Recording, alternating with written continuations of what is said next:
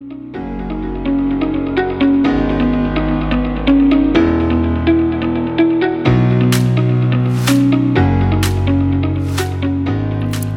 och välkomna till ett helt nytt avsnitt av Lifetalk-podden med mig Karin Haglund, kost och hälsocoach och min man Anders Haglund, transformativ mental coach.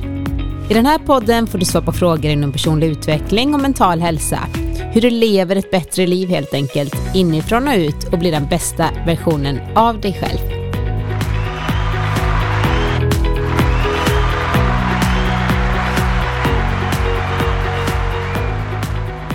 Hej Anders! Hej Karin! Då var det dags igen. Ja, det är det ju. Typ sommarlov nu. Ja, Idag är det den eh, 11 och då, eller 10 och då Efter är det ju skolavslutning ja. för många. I alla fall för våra små barn. Mm, Mm. så är det. Och lillan slutar förskolan. Och ska in Ja. på riktiga skolan. Ja, börjar förskoleklass och då flyttar hon till samma skola som killarna går. Stort och exalterande. Ah. Nej, men hon är redo. Men det är så där, det ligger i luften just det här student och det är, ja, det är något speciellt alltså. Jag blir väldigt så här gråtmild på något sätt. Så jag blir så berörd av, eh, det är så stort. Mm. Jag tycker det är härligt. Ja, Och vi tar ju verkligen och tar lite sommarlov. ja, vi försöker nästan ha lärarsemester så mycket det går. Naturligtvis så har jag en del personlig coaching och lite andra uppdrag som löper på vissa små ställen. Men Man har ju liksom jobbet i mobilen Ja, nu för tiden. nu så för tiden att, kan man sköta det nästan varifrån som helst. Ja, det är härligt. Men är du redo för lite eh, kluriga frågor nu då? Ja, så redo man nu kan bli. Vi får väl För det är se ju vad det är så för att frågor. Anders vet ju aldrig frågorna och jag plockar ut en liten... Eh, vi hinner inte med så många frågor på avsnitten. Vi brukar surra vidare på dem. Ja, vi brukar sväva ut lite grann, men det gör ju också att vi kanske besvarar en del frågor som inte var ställda för de som lyssnar. Och det, så det är en mening med det om ni nu tror att vi är helt, Helt snurriga. Va? Du har inte svarat på frågan. Men ibland är det ju så att man märker att det finns någonting bakom orden. Jag brukar kalla det Precis. när jag coachar att lyssna uppströms. Därför att väldigt ofta nedströms, så det som kommer ut, de ord som kommer ut, de frågor som kommer ut, är egentligen inte det man egentligen vill ha svar på, utan det är bara det man själv tror är själva lösningen. Men egentligen uppströms det som gör att man överhuvudtaget hamnar nedströms när man ändrar där bak. Mm. Då kan man ändra på ganska stora saker. Och hur har du lärt dig att göra det? Kommer Ja, det med erfarenhet eller? det är väl första delen är att ens se att det är däråt man ska titta. Att kanske inte lyssna så mycket på vad folk säger som att lyssna efter vad måste de tycka är vettigt för att säga det de säger. Och då kan man säga att ja, ah, okej. För det första att förstå, både när man hjälper sig själv och andra och när man kommer överens med folk, det är det att oavsett hur konstigt det än kan verka vad folk säger, så kan en vettig människa komma fram till det om du började på samma ställe uppströms. Så beroende på hur man är uppfostrad och vilka idéer man fick för sig så kan man så att säga ha en perfekt logik från det stället och komma fram till en ganska konstig ståndpunkt om du ska kalla det så. Och då är det lätt att ge sig in att försöka bryta ner den där ståndpunkten istället för att backa och se vad var det som gjorde att det blev vettigt att säga det där med tanke på var du startade ifrån. Och det kan man väl säga att många gör det misstaget i förhållanden och så också därför att när en partner säger någonting som den andra tycker var va?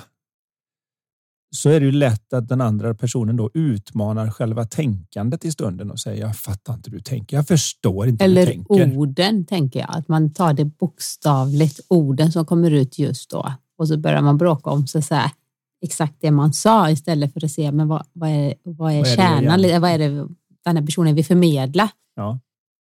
Men just att man utmanar tänket för alla människor när man går in och tittar på sitt eget tänk så är det fullkomligt logiskt nedströms. Om du väl antar vad som var uppströms så är det fullkomligt logiskt. Så att den personen som blir utmanad på sitt tänkande, jag förstår inte hur du säger nu, jag förstår inte hur du tänker nu, jag förstår inte hur du pratar nu. Går in och kan kolla och säga, du är ju konstig för jag, det här är fullkomligt logiskt. Hur kan du säga att jag inte är logisk? Jag är jättelogisk. Ja, man utgår från det man började. Det här kan vara så väldigt enkla saker när man väl börjar lyssna bakom så löser mycket upp sig. För ibland så blir det att den som då blir påmind om det där för första gången ser sitt uppströms. Och då får de en möjlighet att säga, är det vettigt? Nej, det är inte vettigt. Och så plötsligt faller den dominobrickan, men den träffar så många andra nu som det har byggt på. Och då kan väldigt mycket i livet ändra sig genom att man får en enda sån titt på att min startpunkt var lite skum här. Min logik är perfekt. Men startpunkten var lite konstig. Och när jag kan se det så blir det inte samma prestige när man går ner och liksom försöker hacka sönder logiken. För den, alla människor har perfekt logik när de väl har kört igång. Även människor som kan tyckas vara nästan knäppa. Tyckas bete sig väldigt ologiskt. Ja, har, har en, en väldigt logisk, logisk kedja på den. Ja. ja. Jag vet inte om det gjorde någonting klarare innan vi tar frågor. Nej, men, men... Du är väldigt, väldigt duktig på det. Uppströms. Men vi tar då dagens första fråga. Mm. Hej, tack för en fantastisk podd. Jag har lärt mig så mycket sedan jag hittade den. Era tips och tankar är applicerbara på alla livets olika områden, så tack för att ni rustar oss lyssnare. Det skulle vara jätteintressant om ni tog upp ämnet långvarig smärta i podden. Vet att ni varit inne på ämnet smärta tidigare, men skulle vara värdefullt att höra hur ni tänker kring den mer kroniska smärtan. Jag har själv levt med det i många år och funderar ibland på om det kan vara så att smärtan till slut föder sig själv och att man liksom alltid förväntar sig smärta. Hoppas ni förstår lite hur jag tänker. Vill gärna höra era kloka ord om detta ämne. Ni är bäst. Från Stina. Alltså Stina. Vilka härliga Tack. tillrop. Men jag, åh, jag lider med dig. Kronisk smärta är, eh, ja, det, det, kan jag bara beklaga. Ja, och tyvärr har du lite det... för nära kunskap om just den frågan. Jag har det verkligen och det kommer vi kanske in på sen. Inte kronisk alltid, men ja, okej, okay, man kan säga nästan två år nu i alla fall. Mm. Den här gången. Jag vet inte hur länge man ska säga att något är kroniskt. Nej, ja, ja. Men, men jag, okay, jag känner med dig och jag har eh, erfarenhet av det, så mycket kan jag säga. Och ja.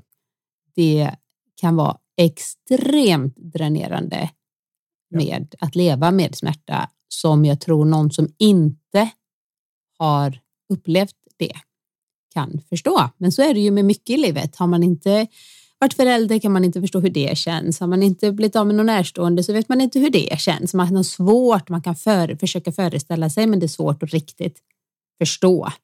Vi människor har ju också den underbara förmågan att glömma tämligen snabbt.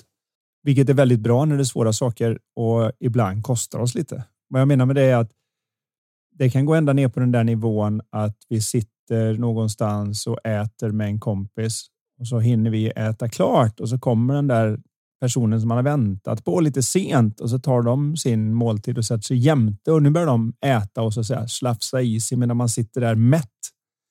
Och när man ser dem då kan man tänka, hur kan du sitta här och äta när jag är så mätt?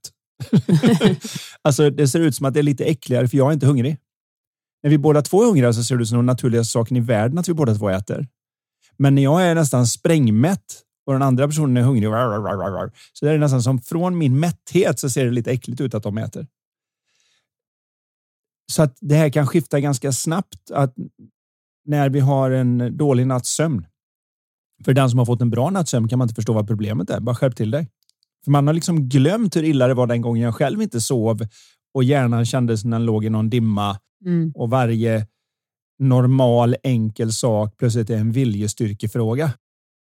Man gör det kanske, men det kräver av en på något vis. Mm. Och det är vi så sköna att vi glömmer av det ganska snabbt. Jag tror det är ett av skälen att vi överhuvudtaget blir fler. För om inte alla kvinnor glömde av hur det kändes att föda barn så hade ju varenda kvinna sagt att den där kommer du inte nära mig med igen. Mm. för, för att då hade man liksom kommit ihåg det, men det dröjer ju bara en dag eller två så kan ju faktiskt eh, de flesta som har fått barn inte ens komma ihåg hur illa det var och räcker att lukta på lite babyhuvud ungefär så kan man jag kanske ska ha en till. Mm. Så det har ju en evolutionär fördel att vi glömmer, men samtidigt då så har det en kostnad att vi har svårt att se hur illa det är. Och när de då hamnat i kroniskt snarare än den här, det gick över och sen kan jag inte ens komma ihåg vad det var ont. Och jag tror någonting räknas som kroniskt när det är över Alltså det är inte så här, kroniskt är inte för evigt om någon tror det. Jaha, du har fått en kronisk sjukdom. Det betyder att du ända till dödsbädden kommer ha den sjukdomen. Det betyder inte, men det är när det är över ett visst antal, att den blir liksom långvarig. Mm. Så är det. Så det man har där, alltså förutom de vanliga sakerna som alla vill naturligtvis, snälla hitta pillret, livsstilen, rådet som gör att det försvinner. Det vore det ideala. Om man Eller och i alla fall också lindrar. Ja.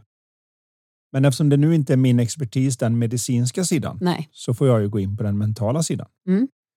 Och det jag kan säga då är ju det här att smärtan när man har den, om man går in och känner den snarare än undviker den. Så att man inte har extra tankar om den så kan man åtminstone så att säga få bort momsen på eländet. Och även smärta är en sådan sak som när jag inte tänker på den så är den inte likadan. Så att även när man har kronisk smärta så har man sekunder, minuter, stark. timmar på en dag där jag till exempel blir väldigt intresserad av ett tv-program och så är jag helt inne i det i 45 minuter. Under de 45 minuterna så har man väldigt lite upplevelse av smärtan.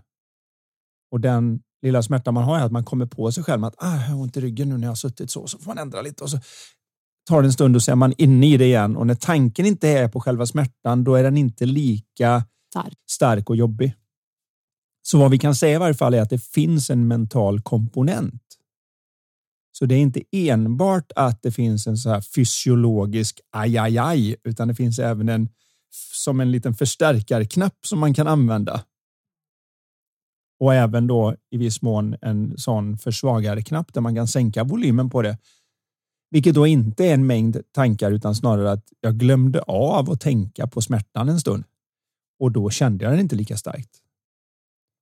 Och det är ju ett sätt att hantera och det är också lite hoppfullt att veta att den möjligheten finns.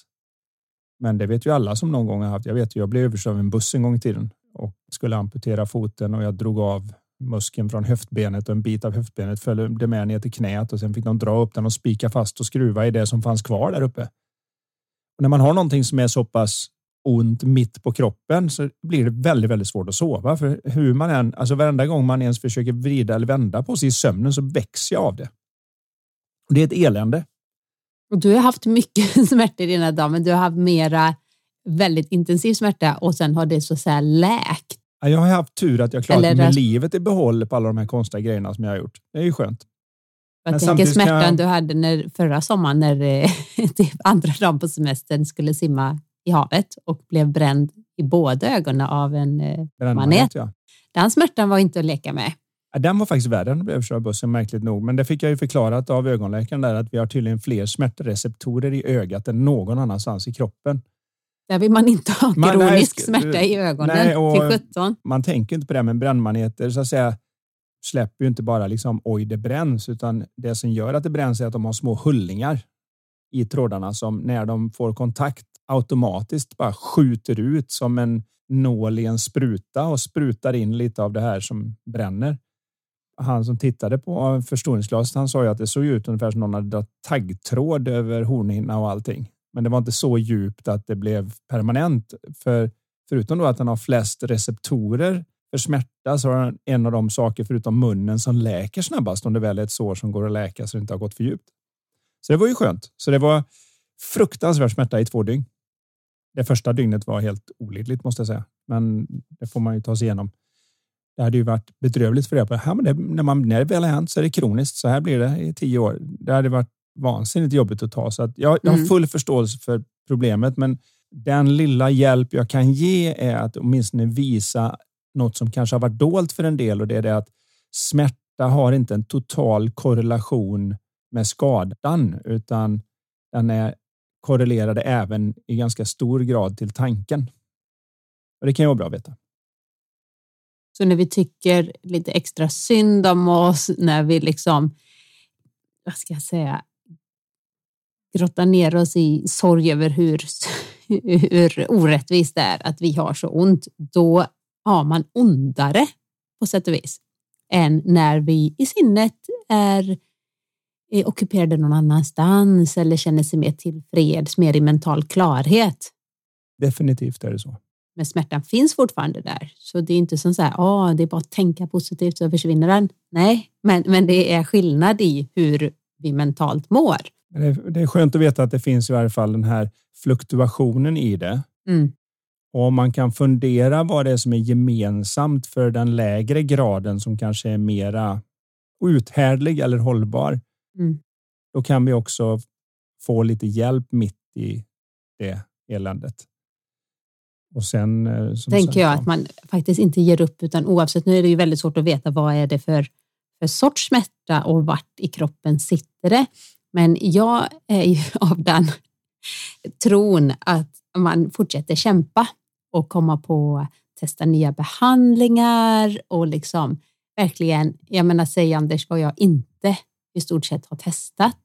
Och hade jag inte gjort det så hade man haft ondare och nu sitter säkert ni där bara, men va? Hälsocoachen har ont, ont någonstans. Men det är det, jag vet inte om vi har sagt, varit inne på det någon gång, men eh, eh sen sommaren 2020 så mm. fick jag eh, inflammation i alla senorna.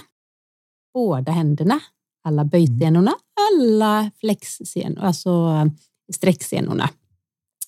Och, och det påverkar händerna, fingrarna, handlederna och nu också lite underarmarna.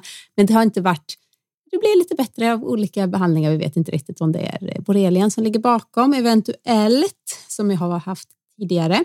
Vi får se, fortsättning följer, men det jag skulle säga är att alla behandlingar jag har varit på, jag hade antagligen, jag, jag kan liksom inte bara sätta mig ner och tycka, gud vad synd om mig, jag har ont. Utan jag är ju en, eh, men jag, hoppet är det mm. sista som överger en. Nu har vi ju investerat i en infraröd bastu här. Ja. Det är en sak när man badar bastu och svettas och är jättevarm. Då har man inte så ont, eller jag har inte så ont. Kanske inte hjälper mot alla, men det kan vara en grej och få igång liksom cirkulationen är ju nummer ett, nästan vilken grej den är. Så länge inte är en skada som man gör att man belastar. Där jobbar jag ju som rörelsecoach och har som tur har liksom möjlighet att hjälpa mig själv med de sakerna.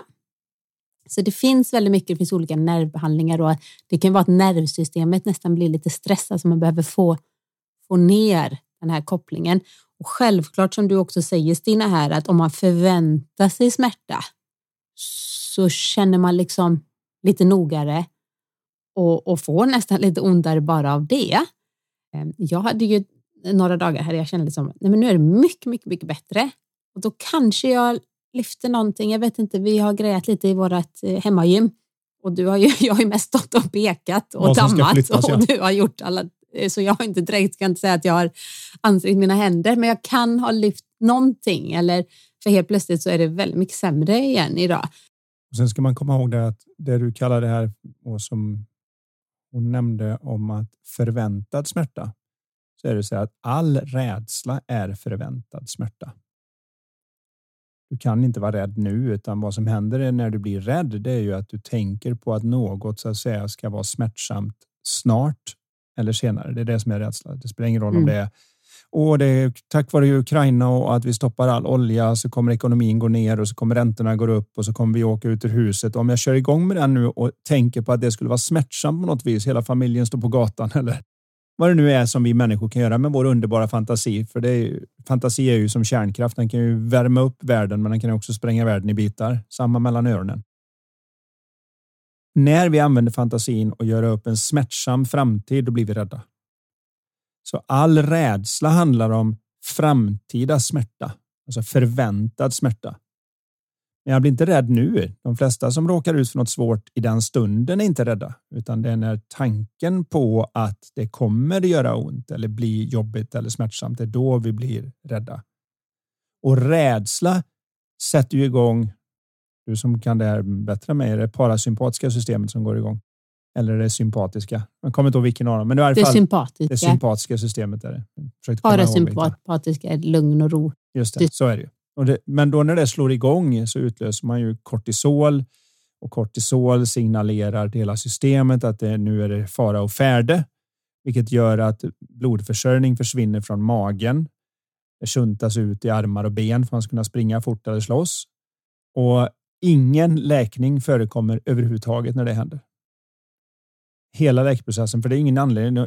Om du ändå ska dö om fem minuter så kan du glömma att lägga energi just nu på att läka det där såret. Det får vi ta sen. Så kroppen är ju smart där. Därför är ju till exempel sömnen otroligt viktig. Att få djupsömn, komma ner i det här djupa avslappnade. Och idag så är det ett problem att många sover ytligt, många vaknar, många är stressade, många ligger och googlar saker på nätterna eller vad de gör med sina telefoner. Det är ju helt galet och stör den här viktiga återhämtningen, läkningen.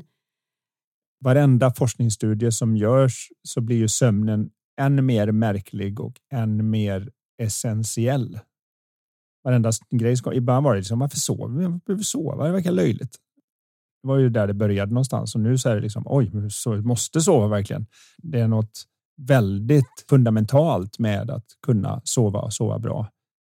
Men även när du är vaken då så vad jag slår ett slag för det här är att att ha förväntad smärta som det lätt blir när man har kronisk smärta bygger på sig självt, vilket för när jag har förväntad smärta så blir jag lite rädd för att den ska vara. Och när jag blir rädd för att den ska vara så går jag över i det som jag tror att hon menar här, vilket är att jag börjar bli rädd för att vara rädd. Och då bygger den på sig själv. Då går smärtan upp och du får inte samma möjligheter att läka och så vidare. Det är ett av skälen till att placebo fungerar så bra. Det är inte det att du lurar en människa att kunna läka bättre än vad de kan läka, utan det är att de personer som tror på att de har fått ett mirakelkur och att nu ska det bli bättre slappnar av sin vanliga tankeverksamhet vilket stänger av det då sympatiska systemet som inte är så sympatiskt i det här fallet. När det händer och kortisolen inte susar runt i kroppen så går, går den över i viloläge, vilket innebär aha, vi är safe. Ja, då kan jag börja bygga ihop det som hade gått fel. Så den naturliga läkningen fungerar helt enkelt bättre för det är mindre saker som hindrar läkningen. Precis så. Och det är alltså inte något man ska lägga till för att läka bättre. Det är därför placebo som är det mest researchade läkemedel som finns. För varenda läkemedel sedan 1966 har varit tvunget att testas mot placebo. Och idag så kommer det ut någonting i stil med 4000 nya läkemedel om året och alla de har varit testade i double blind studies mot placebo. Och då kan man tänka wow, vad bra att de gör det. Ja, men det innebär att placebo är det mest researchade som finns. För det har alltid varit med. Och i de allra flesta fall så funkar placebo bättre än medicinen.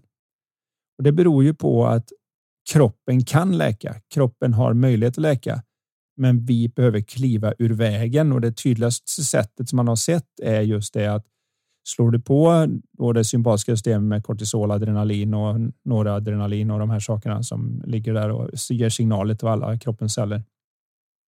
Då minskar din förmåga att ta hand om det och din smärtupplevelse blir högre också det kan vara bra att veta om, om vi nu pratar om det här med kroniska system, att det finns en mental komponent. Mm. Den mentala komponenten kan man använda för att åtminstone få bort en del av det. Vi säger inte att Åh, det är bara att tänka bort. Nej, det, det här är på riktigt och jättejobbigt naturligtvis. Smärta är ju ett sätt för kroppen att signalera att någonting är inte som det ska. och jag tänker oavsett vad läkare eller andra auktoritära personer har sagt om den här smärtan så tänker jag fortfarande att ge inte upp, utan det finns alltid sätt att få det bättre. Alltså jag är helt övertygad om det. Det finns så mycket saker man kan göra för att öka sin mm. läkning eller minska sin smärta, må bättre och så vidare. Där får man vara lite nyfiken och göra research och prova sig fram och som sagt ha hoppet och sen lite feedback då är ju att man kanske inte gör det riktigt i din takt. Därför att problemet med att testa allt och testa det nästan samtidigt som du gör är ju att när det väl mår bättre en dag så vet du inte vilket det var som gjorde det. Nej, men det säger du ju alltid så här. Här är vi Anders, vetenskapsmannen. Karin, hur ska du veta vilken av de här behandlingarna som fungerar när du gör båda samtidigt? Ja, säger jag då, som inte är så vetenskaplig. Vet du vad Anders? Det gör mig ingenting. För mitt enda syfte är att jag vill må bättre. Ja. Så jag behöver inte få reda på vilken exakt komponent det var som gör det. Då måste du göra båda för resten av livet. Ja, kanske. Nej. Men, det är, Men det är intressant. Där har vi lite bara olika Mm. Jag gillar ju att införa en sak, se om det var en effekt, införa nästa sak, se om det var en effekt så att man vet. Jag har inte tålamod för det. Tror jag. Nej, jag vet ju det. Jag är jag allt eh, på en gång. Det vet alla som känner mig. Vi kör alla de här olika programmen och så får vi ja, se om det är något som fastnar. Ja, det kan det vara. Mm. Men eh, detta Mm. om, jag har inte så mycket mer Nej. jag kan säga just om kronisk smärta och Vi hur det hoppas att, relaterar du, till vad vi eh, pratar att om. det eh, ger dig lite hopp och att eh, du kommer må bättre framöver med mindre smärta. Det hoppas vi verkligen. Hoppas vi verkligen. Då tar vi en ny fråga. Hej och tack för att ni gör den här podden. Har lärt mig eh, värdefullt som jag har användning för. Minns så väl en sak du sa Anders när jag var på din föreläsning för länge sedan. Vill du ha rätt eller vill du vara lycklig? Denna mening bär jag med mig och den ploppar upp med jämna mellanrum. Kan inte du ta upp det här i podden? Vore intressant att höra igen. Tack från Lasse. Mm. Ja, det där är ju någonting som eh, blev som en catchphrase ett tag. Man lär ut det man själv behöver lära sig mest. För när jag var liten så jag och min mamma hade den där relationen där det var väldigt viktigt vem som hade rätt. Så det var att springa och kolla i Svenska Akademins ordlista och det var uppslagsverk. Det fanns ju inte internet och Wikipedia och sånt utan man sprang till bokhyllan för att bevisa vem som hade rätt. Det var superviktigt att man hade rätt. Och det började jag märka ju äldre man blev att ja, man kan ha rätt med andra människor, men man förlorar ju hela grejen. Så det slog ju mig att det där behöver man ju titta på lite grann. Och då var det plötsligt som det slog mig en gång att vänta här nu lite grann. Vill jag ha rätt eller vill jag vara lycklig? Och det där gjorde så stor skillnad för mig själv att jag sen då tog med det på föreläsningar och det visade sig som allting annat eftersom vi är så lika allihopa att det var väldigt många som tyckte att det hjälpte mig också. Jag brukade skoja om det lite grann och säga det att eh, de flesta sitter och nickar men många kvinnor säger varför kan jag inte få båda? jag vill båda ha rätt att vara lycklig. Många kvinnor. Ja, Varför skulle kvinnorna? ja, det kan man ju undra. Det var lite chauvinistiskt Precis som att att inte det. du vill både ha rätt och vara lycklig. Ja. Nej, men det är som Nej. att man inte man ska jag behöva välja. Jag har ju rätt och jag vill vara lycklig. Så kan du inte bara fatta att jag har rätt så kan vi vara lyckliga sen. Det är ju så många tänker. Om jag kan trycka ner mitt rätt i din hals så kan, kan vi gå vidare sen. Men det har ju aldrig hänt i ett förhållande att någon har sagt det att åh, vad glad jag är att du tryckte ner ditt rätt i min hals så att jag kunde se det. För nu när jag ser ljuset så känner jag mig så varm och kärleksfull. Det är inte vad som händer utan man drivs ju isär av den där. Ja, Till- man är väldigt, som- väldigt hård med att liksom, jag måste ha rätt, då går det oftast över Mm. till att var, den här kanske varma känslan försvann. Så syftet med att ni sitter på den här middagen, det, blev inte det kanske så bra. Och det är lite så du menar, se helheten i att kanske ibland är det bättre att Vad Ja, men spelar det för roll? Älskling, det, det är säkert eh, så som du menar. Och komma ihåg, vad är syftet? Vi vill sitta här och ha en trevlig kväll eller spelar det någon roll? Jag har även märkt att ett av de mest tidsbesparande grejer man kan göra när man träffar någon som är där i det läget att nu ska jag banne mig ha rätt och man märker att ja, jag kommer aldrig, hur mycket jag än argumenterar här så kommer jag inte svänga dem. Det kan ju vara om man pratar religion eller politik eller könsgrejer då till exempel man, kvinna. Det finns väldigt sällan kommer man ha en argumentation med någon person om sådant och de säger Wow, jag har ändrat mig helt efter det du sa. Utan mestadels så slutar det med att de är ännu hårdare på sin sida. Så det är ju, det är ju liksom 45 minuter av ens liv som är helt i onödan. Så numera så låter jag hellre dem ha rätt då. När man sitter och märker att nu är de inne i en sån diskussion och vad jag än säger så är det bara du är blå, jag är röd eller vad det nu än är. Man är på olika sidor, så det spelar inte längre någon roll om fakta. Det är bara att jag har rätt för jag är på rätt sida. Liksom. Då kan jag bara titta på dem och säga det liksom, att du, ehm, det kanske du kan ha rätt i. Och det bara stänger ner konversationen. Och jag vet jag lärde Och ut det till... också, du bekräftar ju att de har rätt i det de tycker. Det har man ju alltid, även om det inte... Där vissa saker är ju inte svart eller vitt, man kan kolla upp exakt. Nej, därför säger kanske Eh, du Så kan ha rätt i. precis, du kanske kan ha rätt. Jag ser där, ja. Det har jag lärt ut till några vd som jag har coachat och mm, två av dem i alla fall har kommit tillbaka och så är det banne med det bästa som har hänt mig på arbetsplats överallt. Du vet när någon kommer upp och man vet att nu är vi inne i en sån här 30 minuter. Vi kommer inte ändra oss. Det kommer bara vara 30 minuter av att jag försöker få dig att fatta vad jag säger och den andra personen försöker få mig att fatta vad de säger. Men vi kommer bara gå därifrån frustrerade för det kommer inte hända mycket. Det blir bara... Det blir också, man kommer längre och längre från mental klarhet så det blir mindre och mindre chans att man kanske kommer fram till någonting. Ja, Det finns ingen värme Bra. kvar att utgå ifrån. Och då är det så, då sa de där, det är ju som rena miraklet att bara säga, det kanske du kan ha rätt i. Det ligger något i det. Så. nu är vi färdiga. Vi behöver inte prata om det mer. Eh, liksom, 30 minuter av min tid som jag inte behöver stå där helt i onödan och försöka ändra något som inte går att ändra på ändå för att de har redan bestämt sig så vad jag än säger går in i det. Det är ju som att argumentera med en partner som är på ett dåligt ställe. Går man upp och försöker hjälpa till så säger de låt mig vara och så tänker man okej, okay, då får du väl låta det vara då och sen bryr du dig inte ens. Ja, men du sa ju att liksom mera okej, okay, strunt i det. Vill du ha rätt? Vill du vara Vill du en ordpolis? Vill du få dem att förstå att du sa faktiskt så, bla bla. Eller vill du bara, okej, okay, må bra och ja, men, låta den andra personen må så bra? Ja, var, varför bråka om något bara för att? För vi, vi tror ju att det är skälet att vi gör det är att vi tror att det är vägen till att när vi väl har kommit överens om det här, då kan vi äntligen komma till värmen. Men det funkar precis tvärtom. Du måste gå till värmen först för att överhuvudtaget kunna ha konversationen. Men det är som att vissa personer verkligen nästan så här, antingen går igång eller verkligen vill, nästan letar saker att få argumentera om. Ja, det är en del som får ut en del av det där. Jag tror att de missar då att de så att säga kan vinna slaget men förlora kriget. Och därför är det en ganska bra grej när man ser det. Men vänta, vill jag ha rätt eller vill jag vara lycklig? Ja, är det verkligen där? Ja, det är det väldigt ofta. För om du ska propsa på din sida av saken istället för att se att allting i livet har ingen objektiv sanning, utan det är en väldigt subjektiv vy från inte bara från olika personer utan från samma person beroende på hur de mår i just det här läget.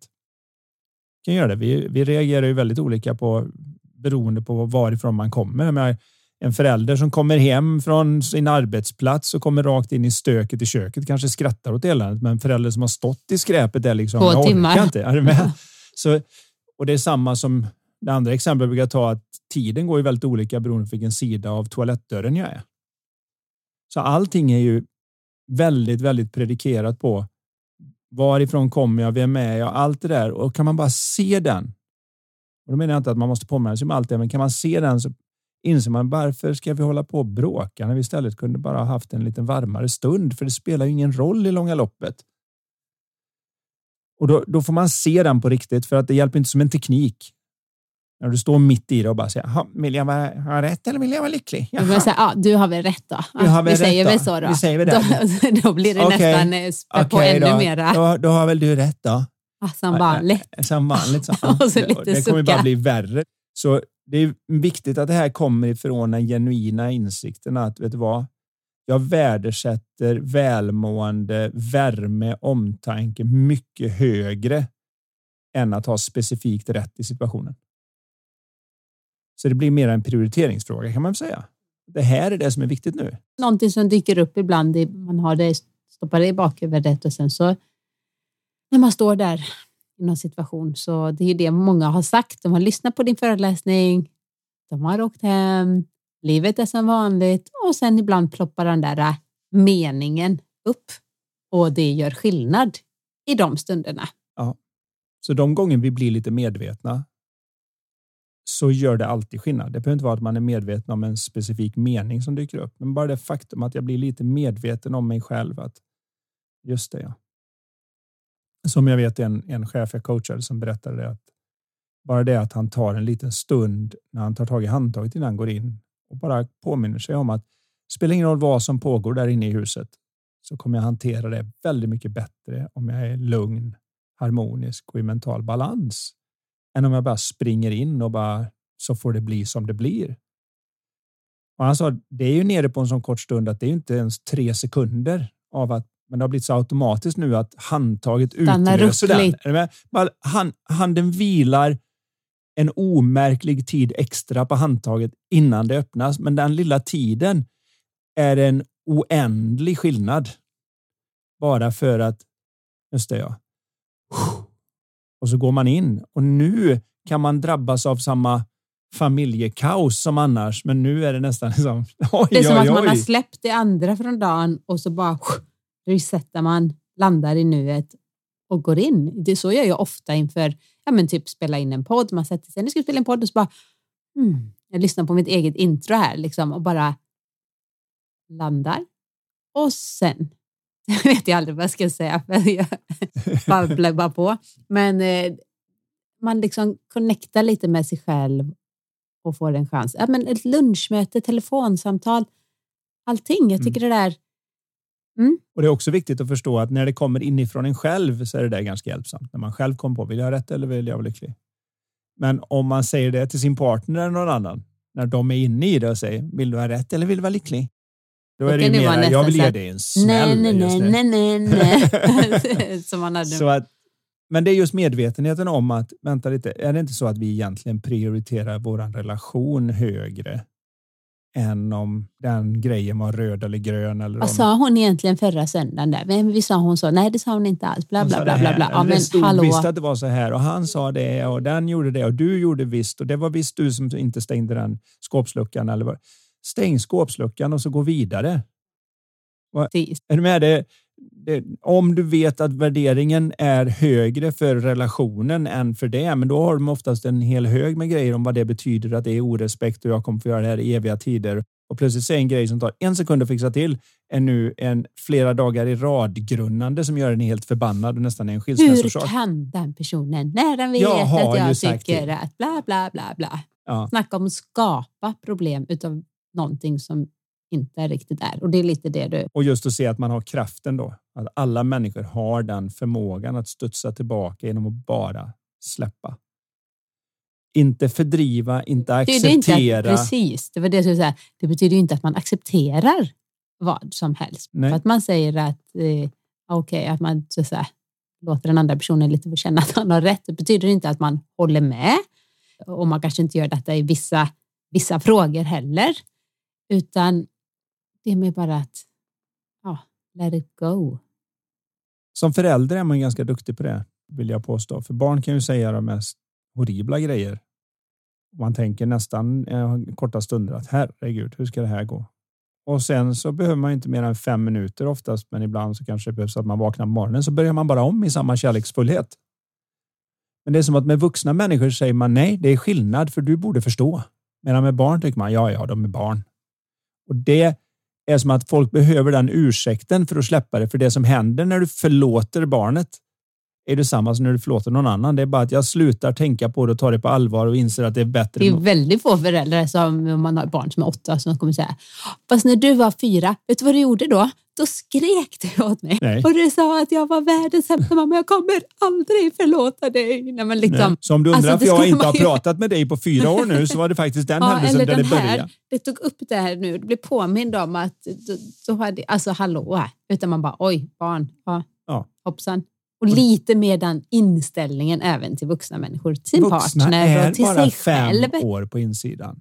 Och vi är, hjärtat är känsligt hur tuffa vi än försöker se ut på utsidan när vi tar emot våran feedback och våran kritik och allt det där. Så är vi känsligare än vad vi vill medge. Vi är lite osäkra i tanken, vi är lite otrygga och det krävs inte så mycket för att få oss att boppa över i, i den där. Och är man medveten om det så varför inte vara lite vänligare och snällare och släppa det? Det, det är ju som att förlåta någon handlar ju inte så mycket om den andra personen. Det handlar om att jag ska få leva ett liv och det innebär inte att jag på något vis säger att det de gjorde var okej. Att jag ska leva i förnekelse för det. Det innebär bara att jag egentligen säger att det ska inte längre få hyra in sig och ta tankespace dagligen. Det är ju det viktiga att se. För det är inte negativa tankar i sig som har impact på oss, utan det är det vi hugger tag i och tänker på dagligen som har impact på oss. Och då kan man börja, för min del så jag vet jag gjorde ett annat exempel tror jag på någon liknande föreläsning. Jag sa det att i gamla tider när man hyrde videos, det gör man inte nu, nu laddar man ner från Netflix och pausar när man vill och sånt. Men om man hyrde en video, om man nu hyr, hyr en video och den, den inte var bra, då kunde jag fråga, eh, skulle du hyra om den nu när du vet att den inte alls var det du gillar? Och säger alla, nej, det skulle jag aldrig göra. Det är nog många som till och med stoppade och tryckte ut den där får det press räcka. Hej då. play och den lämnar vi tillbaka. Mm. Men Den om var det, är, bra. om det är en film som man verkligen gillar, en favorit, ja då kan man tänka sig hyra om den och hoppas att man har glömt lagom mycket för att bli lite överraskad och samtidigt bli så där gott påmind om allt det bra. Den attityden till ens egen tankevärld är ju lite schysst. Och med hyra om menar inte jag att den inte dyker upp. Det är mer att jag inte tittar på den. Så den får gärna hänga, men jag behöver inte ge den mitt fulla fokus bara för att den har dykt upp. För jag kan förmodligen inte styra som det verkar enligt de vetenskapliga studier jag har sett. Så kan vi inte i någon högre grad styra tanken. Så det är vad som helst kan poppa in. Men jag verkar ha veto om vilka av dem jag tar på allvar och oftast tar vi dem på allvar som kommer med störst känsla. Men om vi kan förstå det här så kan vi åtminstone inte hyra om de dåliga filmerna och när vi har bra filmer så kan vi hyra om dem lite då och då. För vi verkar kunna styra riktningen i vad vi tänker på. Så jag skulle nu precis, skulle jag, varför det poppade upp mitt sinne när jag sa det här, så kan jag se framför mig när jag sätter eh, putten på 18 hålet från fyra meter lite höger vänster och blir Europamästare. Okej, okay. den har jag nog förmodligen tänkt på den putten åtminstone tusen gånger genom åren. Så den filmen den har jag varit helt okej. Okay. gärna ibland fram och ja. gotta sig i. Och den dyker upp olika varje gång. Och poppar upp med annat intill och så vidare. Så jag kan inte riktigt styra filmen, men jag kan styra riktningen att den, den kan jag hyra om. Så det är ju också en grej man kan göra, att man bara säger, inte bara det att vill jag ha rätt eller vill jag vara lycklig? Ja, men jag kan alltså fundera lite i vilken riktning vill jag tänka egentligen? Vill jag tjafsa den här kvällen? Ja. Eller vill jag inte tjafsa? Ja. För, för det är också en sanning om man nu tar en relation. Det är ju så här att om man känner varandra och varit ihop ett tag. Så jag har inte varit med om någon jag inte kan säga så här. Du, när du kommer hem ikväll, vet du precis vad du skulle kunna säga eller göra som skulle göra det till en eländig kväll? Dra upp något gammalt ex, eh, någonting som har hänt. Vet du precis vilken knapp du ska trycka på din partner för att ska ta hus i helvete eller att de ska bli på dåligt humör och så där. Vet du, var är den på jukeboxen? Och, och då säger jag, ja det är klart jag vet det. Jag vet precis vad jag skulle kunna göra för att trampa i klaveret. Jaha, så Känner de också bra nog för att veta vad du skulle kunna prata om och dra upp för att de skulle hamna på lite bra humör?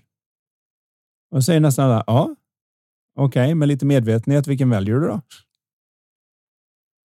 För de flesta går hem utan att ta pausen med handtaget och så går de in och trycker på den där knappen som gör att det tar hus i helvete.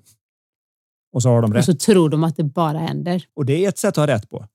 Att göra något dåligt och efteråt kunna säga visste det. Då har man verkligen hellre rätt än är lycklig. När man visste att det skulle bli dåligt men gjorde det ändå. så att där är väl en utläggning om den här frågan som jag hoppas kan vara till någon användning. Mm. Vill du ha rätt eller vill du vara lycklig? Vi hinner med en fråga till. Eh, mm. Jag undrar hur man skriver framgångsjournal enligt ditt sätt, Anders. Jag har en vän som varit med på din ledarskapsutbildning i Dubai och som, som skriver framgångsjournal. Kan du berätta mer kring vad det är, hur man går tillväga och även varför det är bra att göra? Tack på förhand och tack för en fin podd. Oh, trevligt. Jag säger inte att det här är något nödvändigt på minsta sätt, men jag kan börja med att sätta en liten frame för det. Det finns någonting inne i våra huvuden som heter det retikulära aktiveringssystemet och man brukar förkorta det RAS. Det är ett litet nätformat fingerliknande del i hjärnan vars enda funktion är att sudda bort allting som inte är nödvändigt att ha just nu. Så att var du nu än befinner dig när du lyssnar på det här, är du ute och går eller om du sitter någonstans, om jag skulle fråga dig plötsligt, hur känns det egentligen under din högra fotsula? Så skulle din hjärna nu förmodligen ganska snabbt bestå av höger fotsula och allt annat skulle försvinna. Om jag gick från det och sa, var ligger tungan i din mun? Så skulle du plötsligt bli medveten om att tungan fanns i munnen, men alldeles nyss hade du ingen tanke på att det fanns en tunga i munnen förmodligen. Och skulle jag fråga, finns det några bakgrundsljud precis just nu där du befinner dig? Då dyker de också upp fast de inte fanns där alldeles nyss. Så det beror på att det retikulära aktiveringssystemets största funktion är att hålla oss mentalt friska. För skulle vi vara medvetna om blodet som susar genom örat, för det finns ju ett ljud där. Och skulle vi vara medvetna om varje del och allting som pågår, då skulle vi knäppa. Så det retikulära systemet är som en liten dörrvakt kan man säga. Hon säger att vad du än tycker är viktigt just nu så ska jag se till att det kommer in, men det andra håller jag ute så att du kan koncentrera dig, för annars blir det för mycket. Barn och andra som har ett, en skada i den här delen av hjärnan får fruktansvärt svårt att koncentrera sig. De försöker läsa en sak, men någon tappar en penna där borta så, så blir det för mycket stimulans för att det retikulära aktiveringssystemet klarar inte av att styra ut det andra. Är man som jag så har man nästan en överaktivering av den delen, vilket gör att koncentrerar jag mig på en sak så försvinner precis allt annat. Både för gott och ont. Din fru försvinner totalt. Det spelar ingen roll vad jag säger. Anders, Anders, Anders, så, så hör inte du Men mig. De flesta tror ju att jag nästan fejkar det där. Men jag vet när jag stod i USA, vi spelade på University of South Florida på en bana som kallas The Claw. Och 16 hålet där går ut efter en väg. Ganska livligt tra trafikerad väg i Tampa. Och jag är i delad ledning och ställer mig där och inser att vad, det, vad som är det rätta slaget. Jag koncentrerar mig på det rätta slaget. Jag går fram och slår det slaget och jag slår vad jag brukar då skämtsamt kalla ett molekylslag, vilket innebär att bollen flyger precis genom samma luftmolekyler som jag har visualiserat att den skulle göra. Så det är ett så perfekt slag som jag mänskligen klarar av att slå. Så jag är ganska nöjd. Så när jag plockar upp peggen så tittar jag på de andra som att din tur, lite den där som man har när man ska visa att försöka matcha den där. Men då står alla de andra med öppen mun som fågelholkar jag tänkte så förvånad är det inte att jag slår ett bra slag, tänkte jag. Men, men problemet som var och varför de såg ut som fågelholkar var att två bilar har precis frontat ute på vägen. Med en atomexplosion till följd nästan. Så det är liksom... Mitt medan jag slår. Jag har inte hört det. Jag har inte, ingen aning om att det har hänt. Så det har ju då ett problem och det har ju, jag, i början så trodde du nästan inte på mig när jag sa du hör ju mig, du är bara oförskämd. Eh, och sen får man förklara då att min mamma och pappa vet om det här också. Man fick gå fram och petta på mig och våran mellanson har ju ärvt den här förmågan. Ja. Så både ett lite för löst retikulärt har jag nog löst. Ja, och ett lite för hårt kan vara ett problem så sett. Men det har ju fördelen då att nästan allt jag läser går in och nästan är fotografiskt minne för det. Det är ju kul. Allting jag lär mig försvinner. Nej, det gör det inte. Nej, inte allt. Det gör det inte. Men, men du har inte samma detaljminne om du har läst en bok som jag har för att jag är helt borta i den. Jag är ett detaljminne i känslan kan jag väldigt mm. lätt återskapa. väldigt. Och du var, kan inte du berätta om den här föreläsningen du var på? Ja, eller alltså den var så bra. Okej, vad sa de? Ja, men, och så har jag svårt att återberätta med det som jag frågar dig, där du ibland skickar grejer till mig. Jag bara, snälla Anders, säg det med dina ord. Det blir mycket bättre, mer kortfattat, koncist. Jag fattar grejen. Tack, bra. ja, så brukar det vara. Det är väl min talang då om jag har någon att ta ganska komplexa saker, gör dem enkla. Och den som ställer den här frågan nu om framgångsjournal undrar mm. vad 17 håller du på att prata om? Mm. Men varför jag är ute efter det här är att ett av de sätt som man då kan styra sitt eget retikulära aktiveringssystem och tala om vad som ska vara viktigt. För känslomässigt engagemang gör alltid att den stänger av och på. Så väntar man barn så kommer barn vara viktigt och plötsligt så är det barnvagnar och gravidmagar och småbarn i hela stan. Och ska jag byta bil och jag funderar på ska jag köpa den ska jag köpa den? Ska jag ha den? Ska jag ha de fälgarna? Ja, då dyker det upp sådana fälgar på bilar i hela stan. Det är inte för att det blev fler, utan det är för att det retikulära aktiveringssystemet sa jag förstår vad som är viktigt för dig, så jag tar bort allt annat och så får du se fälgar hela dagen. Och det här är ju även en utbildningsfråga så att om en elektriker går genom stan ihop med en kläddesigner så ser inte de samma stad utan elektrikern ser ju såna här konstiga grejer som att hur har de fått, hur har de fått upp den lampan dit upp? Då måste de dra kabeln. Hur sjutton drar de kabeln? Medan kläddesigning kanske tycker att har du sett vilka små stygn på kappan framför? Det måste vara en Armani. Eller som mig som går på stan och jag ser de här elskotrarna så blir jag så här. De bara, de bara står. Folk är helt inaktiva. De bara står på de här och transporterar sig när man kan gå. Ja, men då liksom tycker jag, åh, så. Mm. Eller så går man in på något café och tänker, gud vad, vad, vad, har, var är den nyttiga maten? Och, liksom. ja, och, jag har ju, och det är ju för att det då är känslomässigt ja. viktigt för dig, för jag har inte sett en elskoter på stan i stort sett. Nej, du, nej, men du tänker inte att de bara står jag har inte sett så dem. inaktiva? Det är som... helt, helt allvarligt, jag har inte sett dem. De är ju överallt. Ja, ja tycker du. Precis som gravidmagar för gravida. Okay. Och den som inte är det ser inga gravidmagar nästan. Om de inte råkar bumpa Vad in ser igen. du älskling på stan? Så, vad jag försöker säga här är det att om man bara gör det som ett test och så säger man så här, gå genom stan och så ställ frågan om och om igen. Vad är rött? Vad är rött? Gå igenom din egen hemstad om du lyssnar på det. Bara gör det som ett experiment bara för att faktiskt göra något mer än att bara lyssna. Gå genom din egen stad. Eller gå genom ditt vardagsrum. Ja, och bara säg, vad är rött, vad är rött, vad är rött, vad är rött, vad är rött? Och jag lovar, du kommer se nya saker på stan som du inte har sett förut. Och om du efter den lilla promenaden får frågan vad är blått så kommer du inte veta vad som var blått. Om det inte är något som du är väl bekant med. Som du vet att det taket är blått och den skylten är blå för de har jag sett många gånger. Men i övrigt så kommer du inte ha en aning för retikuläret vänster sa du sa ju att rött var viktigt så jag tog bort allt annat. Och vänder du nu och säger vad som är blått så ser du en massa nytt blått som du aldrig har sett förut. Så vad har då detta med framgångsjournal att göra? Jo, vi har blivit utbildade till att vara felsökare redan innan vi börjar skolan så kommer det någon person och säger här är två bilder, finn fem fel. Då säger man där är Bamseluvan med, men där är den inte med och där är det med ett handtag på dörren, men det är inte på den andra och så pekar vi ut alla felen Och sen kommer vi till skolan och så får vi vårt första rättstavningsprov. Och så säger lärarna att de ska rätta det och så får du tillbaka det och så har de inte rättat det. De har det vet jag inte i och för sig hur man gör idag. Nej, det är inte Men så i Men det våran för- generation Då var det väldigt de mycket så. att man felade så att säga. Men, ä- men det här med att finna fem fel finns kvar. Så när vi väl har gjort det, då blir det väldigt gärna att en person går förbi på gatan och istället för att se vad fint hon går så kan det vara vad hon ser ut i håret eller vilken jacka. Och det går automatiskt för det retikulära aktiveringssystemet har blivit inlärt att leta vad är själva felet. Avvikande. Det är avvikande. Och då kan man träna bort det lite grann. Man kan programmera om sitt retikulära aktiveringssystem genom att då skriva en framgångsjournal där de två frågorna man får svara på och inga andra där i är den första. Vad var det bästa idag? Så på kvällen när man, innan man går och lägger sig så sätter man sig och tänker okej, vad var det bästa idag? Så får man gå igenom sin dag. I början lovar jag, eftersom vi är så tränade att leta fel, så är det jättesvårt. Skulle någon sagt vad har gått fel idag så man säga ja, det var den där som sa så och så var det han som tog min parkering och så var det den och så var det den. och det, det, det går ganska enkelt. Men för de flesta, jag säger inte alla, men för de flesta kan det vara en viss utmaning att hitta tre bra saker på en dag. Och det är för att vi är dåliga på att träna på det. Just det, vi har inte tittat efter gravidmagen. Det är skälet.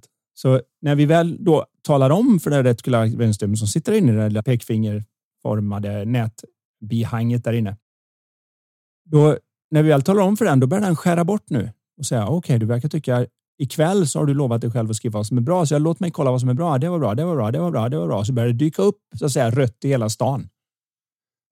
Därefter den andra frågan är, vad har jag lärt mig idag? Och skulle det vara så att man känner, men jag har inte lärt mig något för det här är mer utmanande. Så att jag brukar be människor skriva ner tre bra saker och en lärdom. Bara för att göra det enkelt så att det blir av. Man kan göra det mentalt, men det, det händer något när man skriver. Och säger det, om du inte kan komma på vad du har lärt dig, som att ja, jag lärde mig det här på jobbet, jag lärde mig det här programmet, eller jag lärde mig att den här personen är sådan. Jag lyssnade på Lifestyle-podden och jag lärde Mm. mig. Jag hoppas att det, du har massa att skriva ner efter att ha lyssnat på det här. Och om man till exempel inte har någonting, då kan man bara säga men jag, jag kan väl lära mig ett engelskt ord, ett spanskt ord eller ett nytt svenskt ord för den delen. Och så slår jag bara upp en ordlista eller någonting och så skriver jag upp det. Jag har lärt Frågar mig man att. sitt barn, kan du visa här nå- någonting på Något från Snapchat eller någonting? De kan Nej, ju allting att sånt där. Ostentativ betyder De har ju konstiga förkortningar också. Ja, vad betyder den här förkortningen? Ja, Ja, det men det ta. betyder ju så här mamma. Är den här emojin? Vad är Det betyder- LMAO eller vad är allt de skriver? Som väl är laughing my ass off. Tror jag. Oavsett vad det är så har man med en lärdom. Och gör man det under en tid så blir det precis som när man letar efter bilen eller fälgarna eller när man ska skaffa barn eller något. Hjärnan börjar per automatik skicka bort en massa saker som innan var så tydliga och negativa och börjar istället peka ut saker som är bra och sånt som jag har lärt mig. Kan man då dessutom göra det ihop om man är ihop med någon och man kan göra det med sin partner, då kommer man ju medan en person tänker på det bästa som har hänt dem och vad de har lärt sig så har de oftast ganska sköna känslor i kroppen för den typen av tankar leder till sköna känslor. Och när de har sköna känslor och tittar på dig som är partner så kommer det innebära att nästa gång de tittar på dig så mår de bra utan att veta varför. Det är så reklam funkar. Så genom att göra det tillsammans kan man göra reklam för varandra. Dessutom. Förutom att man då gör reklam för ett bättre liv när man gör det. Så allt det här får man på att då skriva vad jag kallar framgångsjournal snarare än då som har varit ganska populärt, vilket är en tacksamhetsjournal. Det finns ju i många former. Jag säger inte att det är något fel på det alls. Det är jättebra att skriva tacksamhetsjournal, men jag tyckte att en framgångsjournal, Du började med detta för eh, ja, det är många, Hur många, länge? många år sedan. 30 år sedan, 25. Mm, något sånt. Och det var ju för att jag själv visste det att jag spenderat så mycket tid i skolan och varit ingenjör och så vidare. Och där till slut blir man så intriggad i att leta fel att jag såg att jag måste träna om det. här, För jag kan, jag kan inte ens gå igenom ett golfvarv som, golf, som när jag var golfproffs utan att se alla felen som var. Och jag, jag läste inte för så länge sedan när vi höll på att rota, jag och barnen, nere i något skåp så hittade de en gammal svensk golf där jag var med efter att ha vunnit EM. Och då stod det just det att eh, det var någon som frågade när vi satt runt middagen efteråt att vad är hemlisen? Och då hade jag skrivit något i stil med den här, eller svarat journalisten något i stil med det här att varenda kväll jag går och lägger mig så går jag igenom min runda och så tänker jag på mina bästa slag och så gör jag om alla de andra till hur de jag tycker att de skulle vara och sen somnar jag gott. Så redan där när jag var i 20-årsåldern så hade jag ju börjat fundera i de här banorna. Så det här är ingenting som plötsligt har kommit till mig utan det är ett liv av att grunna Men det på får det stor, även när man bara gör det en vecka, så kommer man märka efter den veckan att det börjar hända. Alltså det går fort eh, och det är en jättefin vana. Ju mer du lov, det här är lite viktigt för det är det som, ju mer du lovar dig själv att jag ska skriva ikväll, ju mer kommer hjärnan se att den har fått ett syfte och därmed så kommer den leta mer bra saker under dagen. Ibland avslutar jag med att säga, när efter jag har tagit tre bra saker i en lärdom, så avslutar jag med att säga att vad skulle jag vilja kunna skriva imorgon kväll? Ja, Jag skulle kunna skriva att det här har hänt och det här har hänt, att det blir en jättebra middag med dig till exempel, eller att jag fick något av barnen att skratta eller vad det nu än är. Och jag skulle vilja lära mig lite mer om hur till exempel eh, ljudprogrammet Logic som vi tar podden i, hur man kan använda det på ett bättre sätt eller något. Det hade varit jättebra. Då Wow. blir det som ett litet mål för nästa dag att ta tag i. Så att man kan bygga lite runt där. En sak vi brukar göra också du och jag när vi är eh, eh, på stan eller någonting, man bara sätter sig på en bänk eller man sitter typ sommaren och chillar lite och kollar på folk. Tycker det är mysigt. Och så säger vi så här, nu, varje person som går förbi så ska man säga något positivt. Mm. Att säga, oh, snygga skor eller titta hållningen. Vad som karisma den personen hade. Eller, vad, wow, gud vad vackert hår. Eh, vad fin hy. Ja. Alltså, och det är så härligt. Jag älskar att så här lock, plocka fram det fina. För då, dels så tränar man och då blir man också bättre på att se med de ögonen på sig själv. Ja.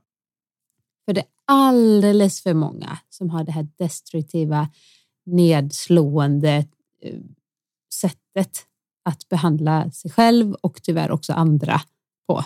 Ja, och jag vill påstå att det inte är så mycket personlighet som folk tror, att, utan det är mer ett intränat beteende av att leta fel och när du väl Mm. gör det så blir det ett problem. Jag, jag coachar ju en advokat är man advokat så kan man ju säga att då ligger det i yrkets vägnar att du ska vara duktig på att hitta vad är sprickan i försvaret? Vad är, vad, hur, kan jag, hur kan jag skapa rimligt tvivel så att klient kan bli frikänd och så vidare?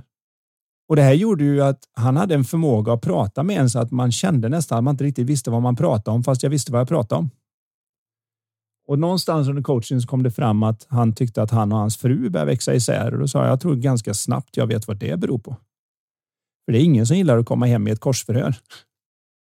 Och du har förmågan, för du, har- du är som en haj som känner blod i vattnet, att så fort du ser att det finns något att hugga på så hugger du på den och så installerar du rimligt tvivel i varenda diskussion. Och jag skulle gissa att, att du är så duktig på det på jobbet att du stänger inte av den när du kommer hem. Till slut så känns det för andra parten som det inte jag säger någonting för att jag blir ändå bara korsförhörd om det.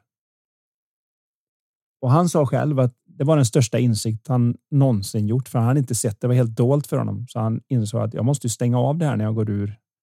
När jag går ur rättssalen så måste det off. När jag går till mina medarbetare så måste det off. Väldigt ofta är det precis som han sa, bara genom att vara medveten om detta så innebär det inte att han aldrig gör misstag. Man kunde börja catcha sig själv för att det nu hade återigen det retikulära aktivitetssystemet visste att det här ska jag titta efter. Jag vill inte hålla på så. Jag, när jag står där så förstår jag att det är mitt jobb, men så fort jag kliver ur så måste jag sluta med det. Och en av de delar vi pratade om var det, för jag frågade honom, okej, okay, vad gör du? Och då sa han, jag är advokat. Och då sa jag, nej det är du inte va? Du jobbar som advokat. Och då sa han, du vet vad jag menar, det är ju samma sak. Nej, det är det faktiskt inte. För om du säger att jag är advokat, då är det hela din livsstil. Men om du jobbar som advokat och du är människa 24 timmar om för du är människa som jobbar som Vad advokat. roligt om någon frågar så här, ja men vem är du? Så här, jag är människa.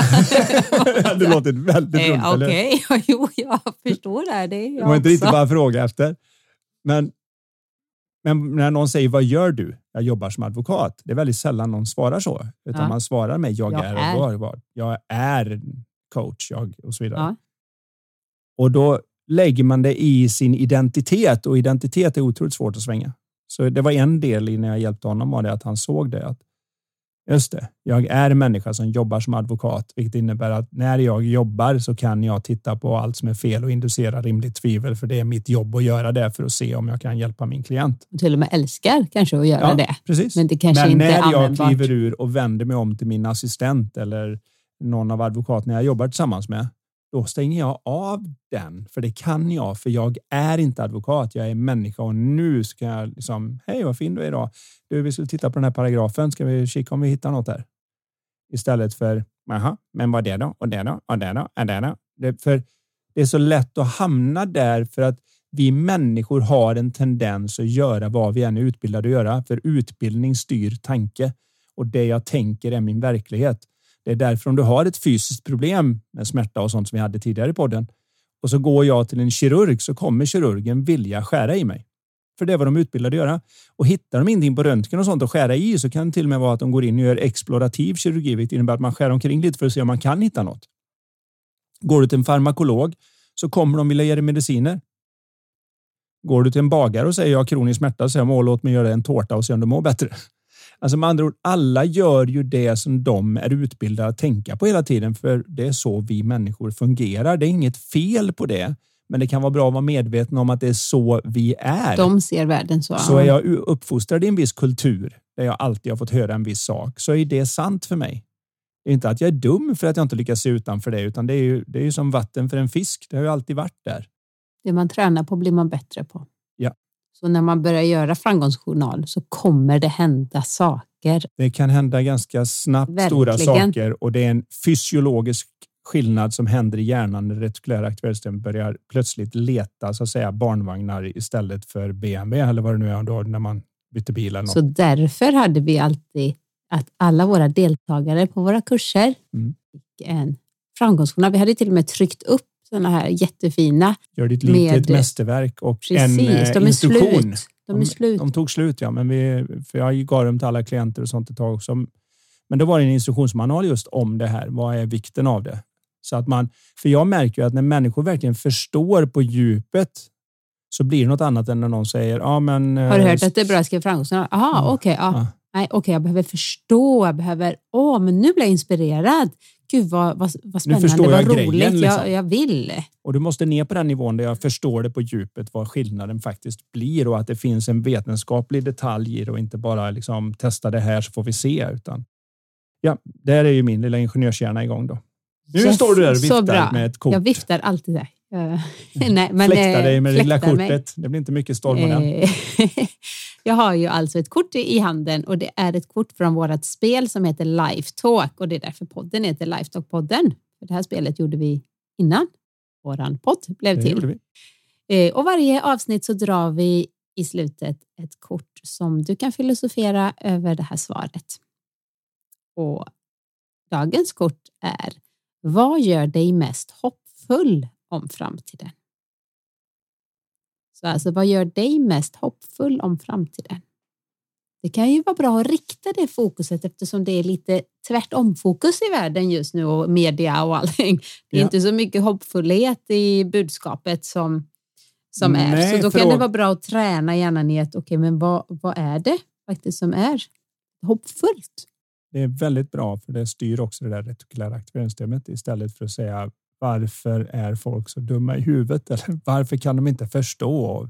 Varför här- är det krig? Varför är det krig och allt, allt sånt? Istället för vad gör mig hoppfull? Jo, människans automatiska förmåga att kunna studsa tillbaka även i de svåraste av omständigheter. Att det ligger i oss som en grund. Det gör mig hoppfull. Om våran enorma kreativitet och påhittighet som vi har visat som gör mig hoppfull inför att vi kanske kan lösa även de svåraste av våra problem. Det gör mig hoppfull i varje fall. Mig också. Mm. Så vi hörs igen om två veckor och då blir det sista avsnittet eh, för sommaren. Sen har vi ett litet Det uppehåll. blir det. Ja, det är så bra. Tack för det Anders. Tack. Hej! Du har lyssnat på Lifetalk-podden. Vi vore så tacksamma om du vill lämna ett betyg och eller recension i iTunes. Dina frågor de kan du skicka till oss på lifetalkpodden.se. Spelet Lifetalk finns också att beställa där. Vill du komma i kontakt med oss rörande samarbeten, coaching, föreläsningar och event? Då kan du mejla till karin lifevision.se. Tusen tack för att du har lyssnat. Och du, gillar du podden? Dela den gärna vidare och tipsa om den i sociala medier. Låt oss tillsammans göra världen lite mer mentalt välmående.